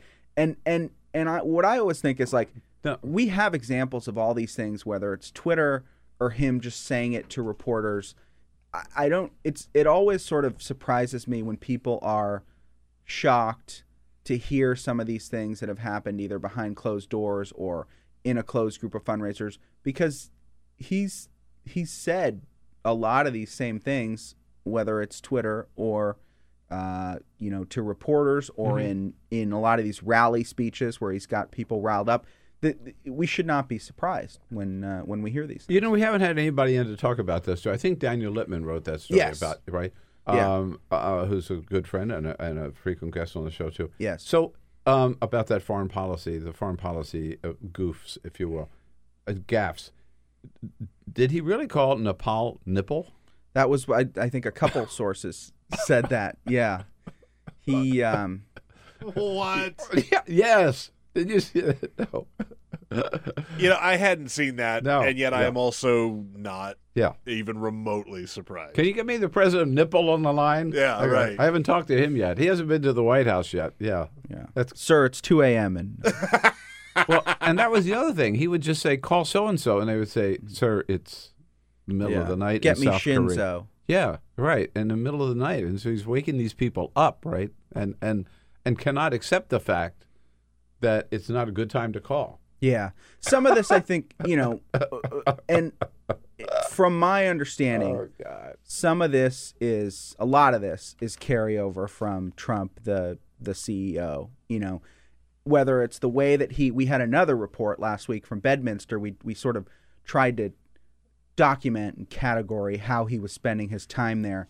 And this story talked about how he had ordered over Chris Liddell, who's a top policy person over there, uh, uh, uh, to draft up a, an executive order on um, on uh, folks who had graduated first in their class, sort of a merit-based immigration thing, because these business CEOs that he had been meeting with were so adamant uh, in talking to him about uh, you know, the visa program and immigration and how they need to get skilled workers over here. And so he just sort of called them over. You know, that that's a very sort of CEO Yeah. Trumpian move. And, and I think ordering up these world leaders on the phone is sort of part of that same, uh, you know, motif when it comes to Trump. He's just sort of, you know, the freewheeling CEO who who is, uh, and he's talked about whether he uh, whether people want him to act presidential or not. Uh, yeah, and he he said, it'd be, remember he said not so long ago, it's it, it'd be easy to act presidential. Yes, Yeah. but that would be boring. That would be boring. Yeah. Um, there was a couple of other points in the briefing I want to come back to you yesterday. One is, and this is when there was almost a mutiny on the bounty yesterday, uh, when um, Sarah Huckabee Sanders categorically stated that non-disclosure agreements (NDAs) Mhm. were common in the business world, um, which they are, and in government offices and in the White House, and every White House and every administration has required everybody to sign an NDA, just like Donald Trump has. Not true.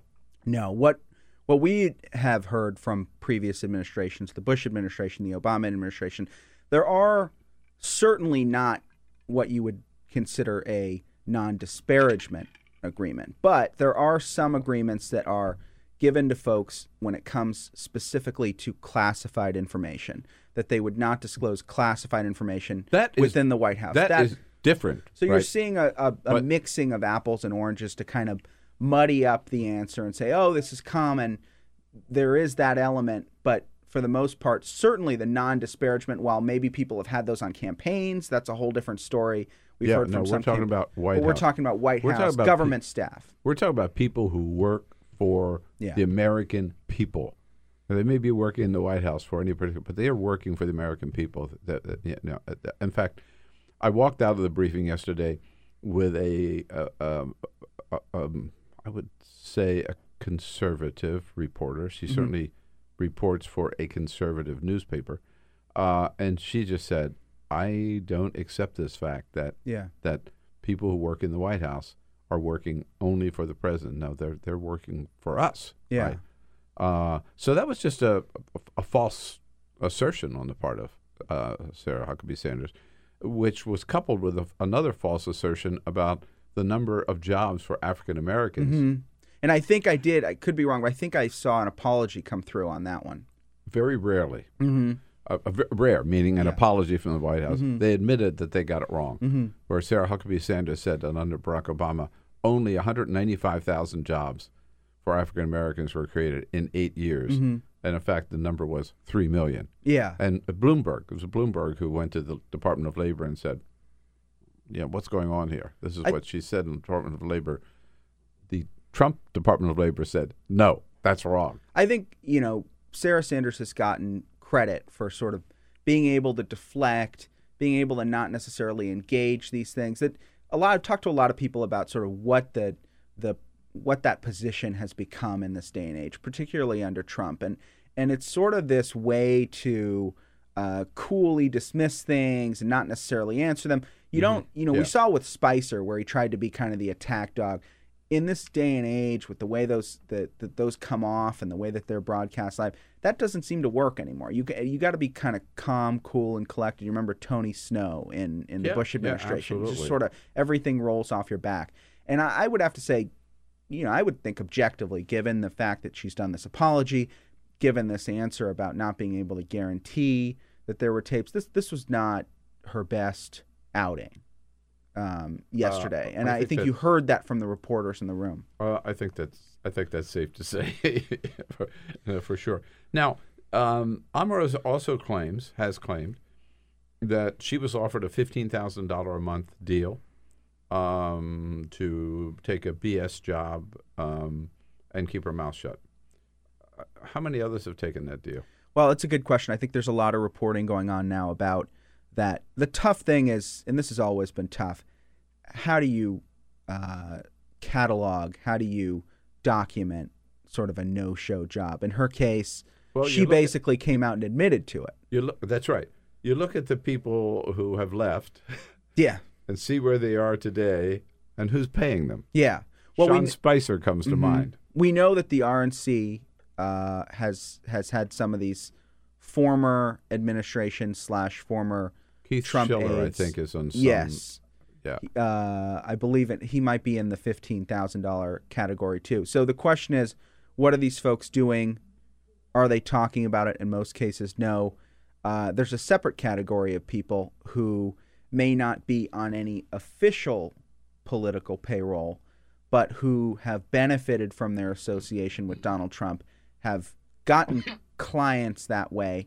And you would imagine that because they have these Trump associated clients, because they are now uh, uh, in demand for their time in the White House, they are also much less likely to uh, spill the beans about anything they may know because their um, livelihood would depend on the job they landed. So there are it's it's it's not an easy thing to decipher who out there may not be talking whether they've signed something, whether they're on a, official payroll or whether they now sort of benefit or um, are able to make far more money than they ever imagined because of their position with Donald Trump.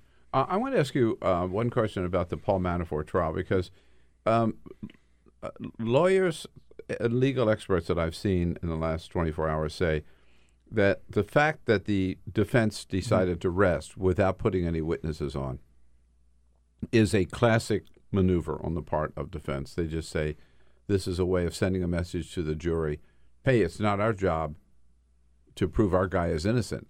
It's their job to prove he's guilty, and they haven't done a good job. Yeah. It's pretty obvious to us. It must be obvious to you. So we'll just let you. That basically it's it's a thumbs up or thumbs down on the mm-hmm. case the prosecution has presented. That's one theory. I wonder whether the other theory is that the defense and Paul Manafort just know doesn't matter what they do because we're going to get a presidential pardon. That's a good question. I would, I think that has come up. There was a good op-ed about sort of the whole situation I read yesterday in the Washington Post, sort of laying out some of these scenarios. I don't know if you saw it, but but basically, the question for me back to that would be, what does the timing look like? Does this happen? Yeah. Uh, before the midterms? Does it happen after? Does it matter? Has Donald Trump now sort of laid the groundwork for these pardons, whether it's Joe Arpaio or, or some of these others that he's made? Um, what we do know is that both privately and publicly and through his attorney, Rudy Giuliani, he has been very focused on one message about Paul Manafort. Besides what the White House has said, which is that you know none of this is connected to us, this happened before. Donald Trump is focused on how unfair Yes. this case Yeah, was, right. And that I think does potentially uh, sort of lay the groundwork for a pardon because if he feels like, um, you know, he's made references to, and he didn't say Al Capone, he said Mhm. Alphonse, which was Yeah, I know, I know, Uh, yeah. But uh, yeah, I mean, I think that's that is the question on everyone's mind now. And, and it's a related question is uh, if Donald Trump was not tweeting about Omarosa, Omarosa in the last couple of days, he was tweeting about Robert Mueller Mhm. again. I mean, again and again and again. Keeps coming back to that. Um, countless tweets uh, undermining Robert Mueller. Yeah. Is that because, i- uh, you know, he just really is convinced that, that this is a win shot? Or is he really worried about the fact that they're closing in on him? Certainly, I think. I mean, is the White House? You get a a sense you cover the White House. The, the White House is is worried about what Mueller might come up with. I think you're starting to hear more and more from folks around the president that he is worried, if not for himself in the end, certainly folks around him and folks close to him, like his family, like his son. Um, he, this has been a, a, a, a, a sort of burn them down strategy from the beginning. And I think the part that we really are seeing to emerge now is anything they think uh, Robert Mueller might have, any direction they think he Mhm. might be going, they are publicizing that. They are putting it out and they are trying to kind of blow it up in the court of public opinion. Who knows if it's going to work? But they're trying to sort of anything where, where they think he's going, they're shining a light on it. And that's been, I think that's been part of their strategy. On that point, Yeah. a veteran White House reporter yesterday told me that he hasn't confirmed it yet, uh, so he won't report it. Mhm. But watching, uh, hearing what Donald Trump's been talking about lately, he's convinced that Donald Trump Jr. Mm. has heard from Robert Mueller and has been told that he is a target of interest in the Mueller investigation. Um, that's not impossible. That would be something. that would be big time. But I mean, if you read the tea leaves, Donald Trump's gone out of his way lately, for some reason, to suddenly praise his son. Mhm. You know, as being such an outstanding, great politician, great, you know, great public and great leader, and great help to him and everything. And you just wonder what's behind that. Well, it coincides with his son taking on who has had a Yeah. pretty big public Yeah. profile. You remember But his more- speech at the yeah. convention, but even more so, they're sending him to districts where, yeah, uh, yeah. you know, where outdoorsmen are in demand, where because he does a lot of uh, outdoor activities, including fish. He's an avid fisherman, and they see him as an asset on the campaign trail. And and there's more and more attention and focus before we start start talking about Omarosa to this infamous June 9 meeting Yes. at uh, Trump Tower 2016 with the Russian uh, They attorney. talked So- adoptions. well, we'll see. You can. There's a little tip for you. You can. You can Yeah, work on that one the we'll rest run of the that day. All right. Hey, Chris, it's good to see you. Thanks for your good Thank you work. so much. Thanks for coming in. And Politico, Politico.com. You can follow Chris Cadelago and all of our good friends over at Politico. Eliza Collins, another good friend, joins us from USA Today. Coming up next, we'll take a quick break and we'll be right back. Download our podcast, search for The Bill Press Show on iTunes, and remember to rate, review, and subscribe. This is The Bill Press Show. Hey, how about it? It is the Bill Press Show, indeed, here on this Wednesday, August 14. Hello, everybody. Good to see you and good to have you with us as we come to you live from Washington, D.C., our nation's capital. Pretty quiet here on Capitol Hill, but a lot of activity down at the White House. And uh, the Senate comes back in town today, so things may uh, heat up just a little bit. We're coming to you live from, again, our nation's capital, our studio on Capitol Hill, where we're brought to you today by the United Food and Commercial Workers Union, great men and women of the UFCW, under President Marc Perrone, a proud union family that feeds, serves, and provides for America's hardworking families. They're the great men and women uh, that you see serving you at all of our great grocery chains across the country. Uh, so next time you're uh, out there uh, shopping, uh, salute them and thank them for uh, all the good work they do and their support of our program. Uh, Eliza Collins covers the Congress for USA Today, uh, joining us here uh, in studio. It's always good to see you, Eliza. Good Thanks to for be coming back.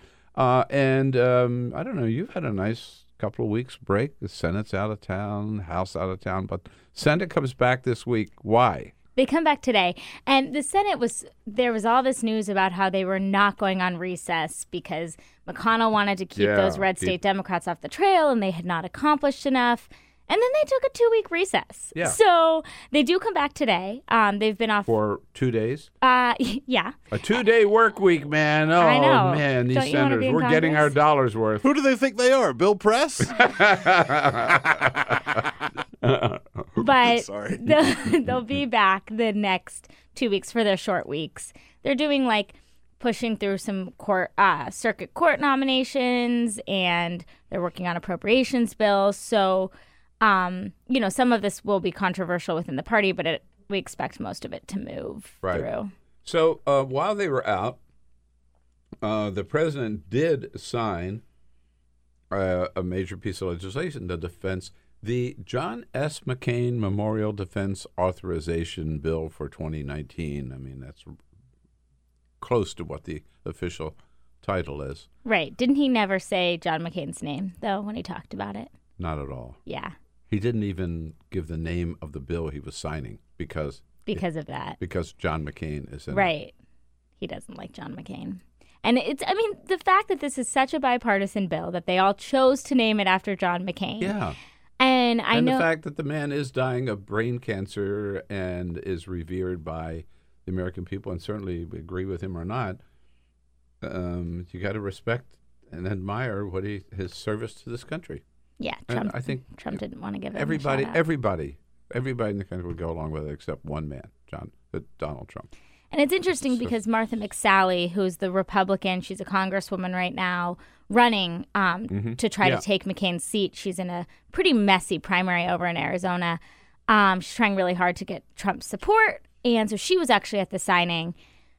I mean, you can't expect her to say something, but it is just sort of this strange. He never mentioned McCain. He had the woman trying to get a seat there. He gave her a shout out, but he has not officially endorsed her either, despite her team would really like that endorsement going into this primary. So she was. I didn't realize that she was at the signing. She was at the signing. Yes, there were others there too, but she's the one running for McCain's seat. Now, with their with the uh, with mem- so many with all the members in the House out of town and with the Senate out of town, they do come back today. Um, was there any reaction yesterday to the president of the United States calling a woman, let alone an African American woman, a dog? Jeff Flake, that is it. Was that right? Yep. And Jeff Flake, you know, he criticizes Trump. He's known to speak out about these things.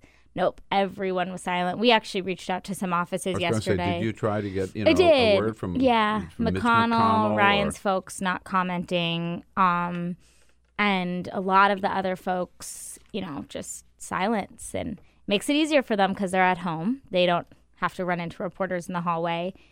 Um, I think there's a real sense. I actually talked to a Republican strategist about this yesterday, just checking in. Are you guys worried about race going into the midterms?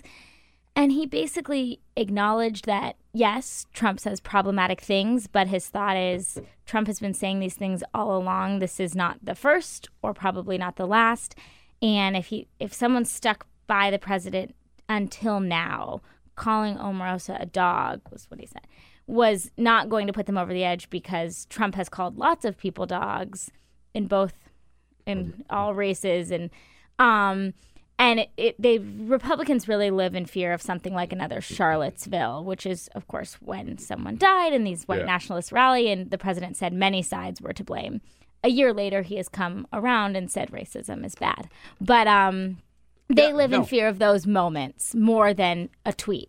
Yeah, two or three days ago, he put out a statement um, saying all racism is bad. You know, Right. and It then took he a, a year, but Yeah, I mean, and, uh, that's right. Took him a year, but then he did say that on the anniversary of Charlottesville, and then a couple of days later, he calls Omarosa a dog, right, and calls Don Lemon the dumbest man on television. LeBron James, I don't know whatever he said about him.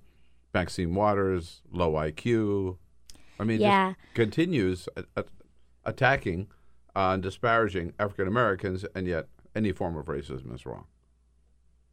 Hello, practice what you preach, dude. But Yeah. uh, but but for Republicans, so when they come back today, you'll make an attempt to, uh, to get some comments on the record. Yeah, we will we will ask them and I imagine I mean this is not the first time this has happened. I can I can guess what they're going to say. You know, any kind of racism is bad. I I wish she didn't tweet. I disagree. You know, I disagree with that statement. They will distance themselves to a point from the president, but I've actually talked to a lot of Republican lawmakers lately, you know, just checking why can you guys not break from this guy after Putin and and they say our polling shows he is so popular with the base. 80 to 90% of Republicans still support the president. And so while these lawmakers might be uncomfortable with what he's saying, it's not moving the needle back home in their districts.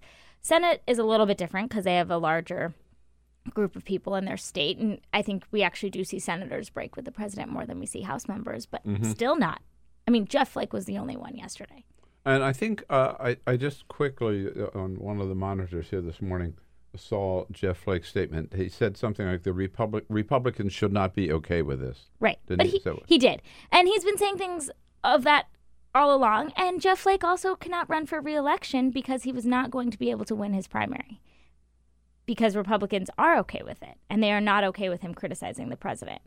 Um, Bob Corker, another Trump critic, he also is, you know, retiring. John McCain, I mean, he's not up for reelection, and I think he has a different sort of history with America, but we don't know if he was running this year, if primary voters would support him. I mean, Trump goes to rallies and criticizes him, and Right. McCain's still getting booed, even though he is dying of brain cancer. I mean, it's horrible. I- I'm not sure that would happen in Arizona, but um, but uh, no, I was at a Trump rally and they've booed him before. in Arizona. hmm Yeah, the base really is angry with him for his vote on Obamacare repeal and his criticisms of the president. Yeah, which the president mentioned. By the way, at a different at a fundraiser, the day he signed the McCain bill without mentioning that it was the McCain bill at a fundraiser, he also went after John McCain for the thumbs down thing. Right. And it, McCain was not the only person who voted against it. There were three Republicans. Granted, McCain was a surprise, but it's not going after Susan Collins or Lisa Murkowski on that.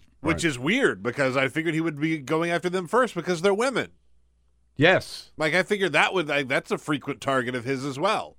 I think Females. Murkowski and Collins had given enough heads up to leadership. They knew they'd vote against it. They feel betrayed by McCain. Um, So, how are the Republicans going to feel when Donald Trump shuts down the government? well, they're trying really hard to make sure that does not happen. um, they will feel pretty bad a month before reelection when they're already facing a Now, he- really know, tough. he's all over the place battle. on this, but at at the present is his present position it could change within five minutes. We know is his present position that uh, you give me the wall, or still uh, you give me the wall, or I'm going to shut down the government. Uh, it's hard to keep track, but I believe that is where he is at. It is really interesting, though, because when you talk to Republican leaders on this, they feel confident, or at least outwardly confident, that that will not happen, that behind closed doors, um, that is not what's being said. Ryan and McConnell had a meeting with Trump before recess, a few days before he tweeted that he would shut down the government. And they walked out feeling like he understood um, that it would be very bad to shut down the government and they were feeling very confident. Trump tweeted all of those things. And when you loop back, Republicans say, well, that's just sort of a base rallying technique, and he understands how big this would be. But the president, he decides whatever he wants to decide. And I don't think someone, especially Paul Ryan or Mitch McConnell, who disagree with the president from time to time, really understand what is going on in his Uh, head. and when would that happen? Funding runs out September 30th. So Congress needs to basically reappropriate Oh, money. that's great timing. Right. a month For the um, midterms. Yep. Right. Right. So what they have been doing in an effort to really avoid that from happening, Republicans and Democrats I think want to be perceived as working Americans don't feel that Congress on either side is working well. So in the Senate at least, the Appropriations Committee is working very closely bipartisan to move bills. The House has moved bills pretty much on a Republican basis, but they can do that. Um, and then they'll have to meet in conference and actually hash out details. So there are certain agencies that are being moved so far. The most controversial one, um, where the wall funding would be, Mhm. is not it's not moved yet. Um, what they can do if they do not pass appropriations bill by September 30th is they can do CRs, continuing resolutions, which is what remember the shutdown last year. Mhm. They've been they were governing on continuing resolutions. It's basically a short-term bill that keeps funding at the same government level. Um, that is the thought that that will probably happen for the last few agencies, and they're really hoping Trump just signs those and gives them more time to negotiate until after the midterms. But the president's unpredictable. Um, and what about support uh, among Republicans in the Senate for tariffs and for a trade war? Very low.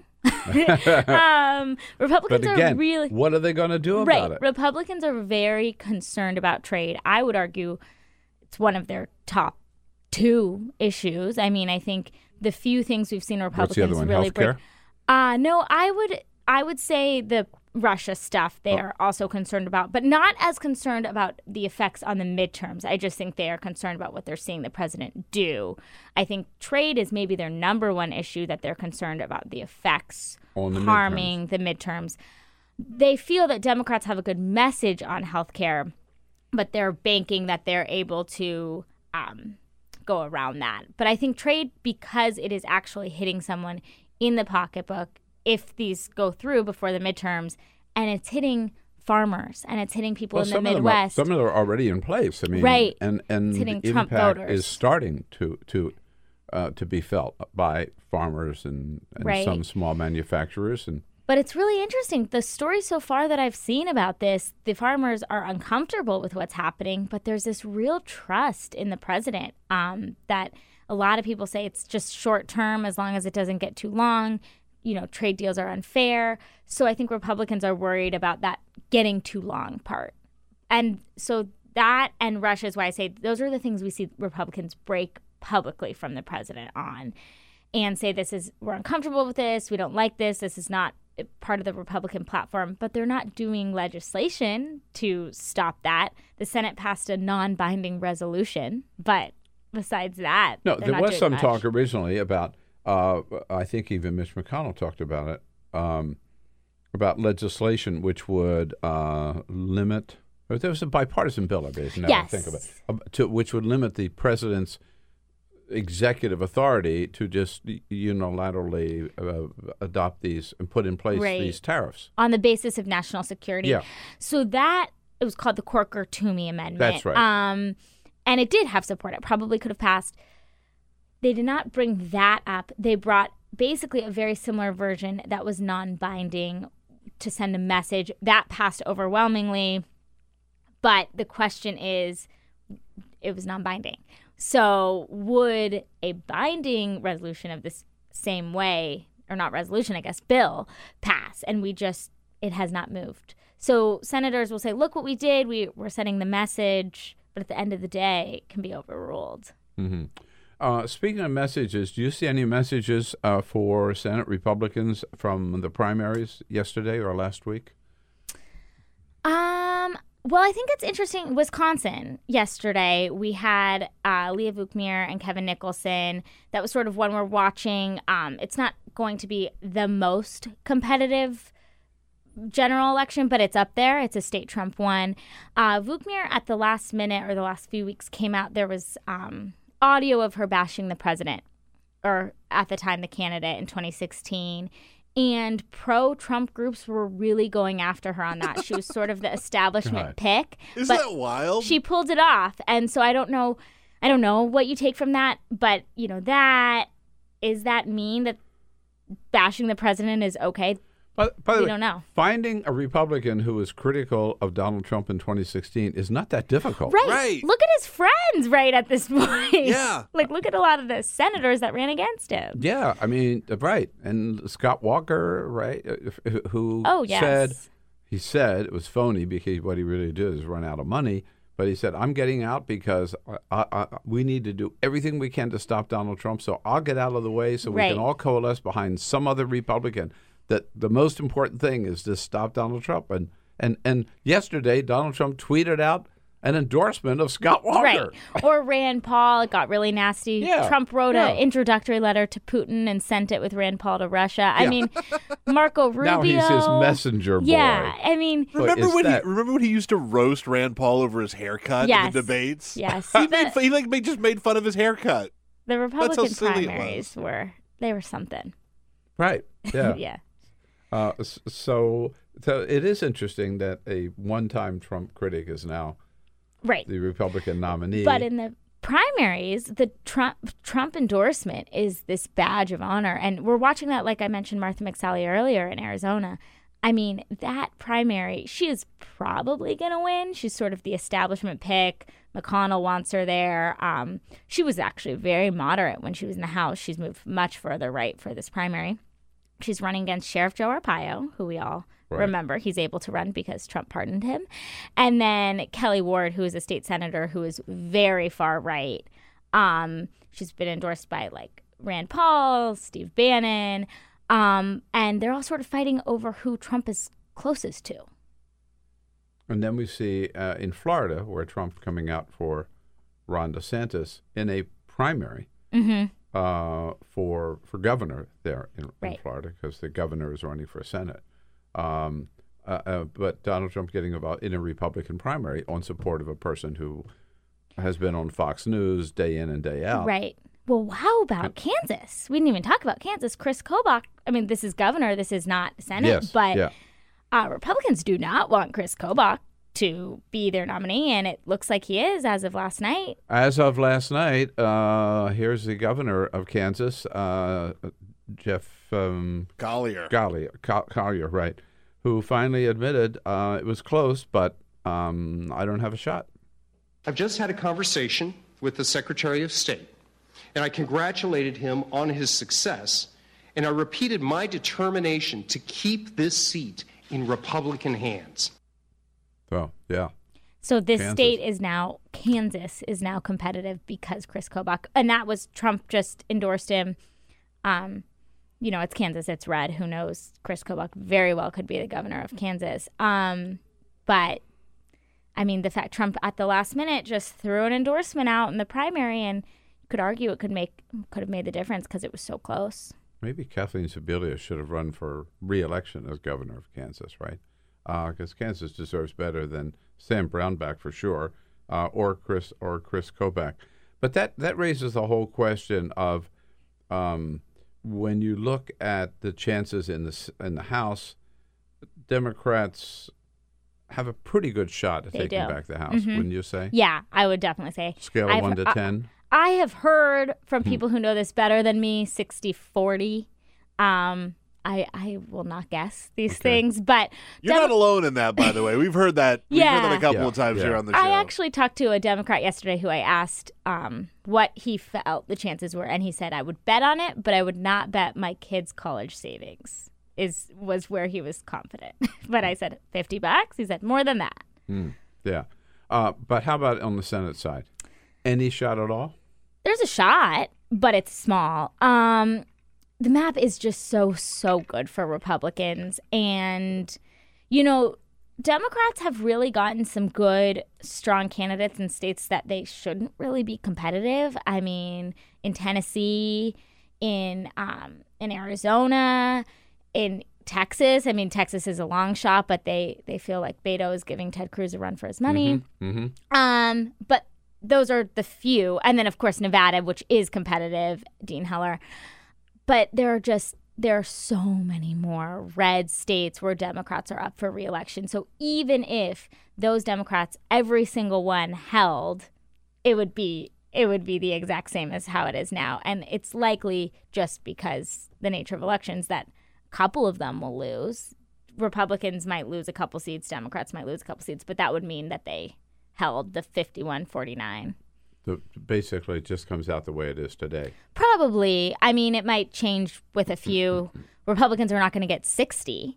Yeah. Um, but Democrats, pro- I mean, you Democrats could have this amazing year and they could flip Tennessee and Arizona and Nevada and hold every seat, but that's, That's what they'd have to do. They have to hold every seat and pick up two, right. uh, which means Arizona, Nevada, or Tennessee. Right.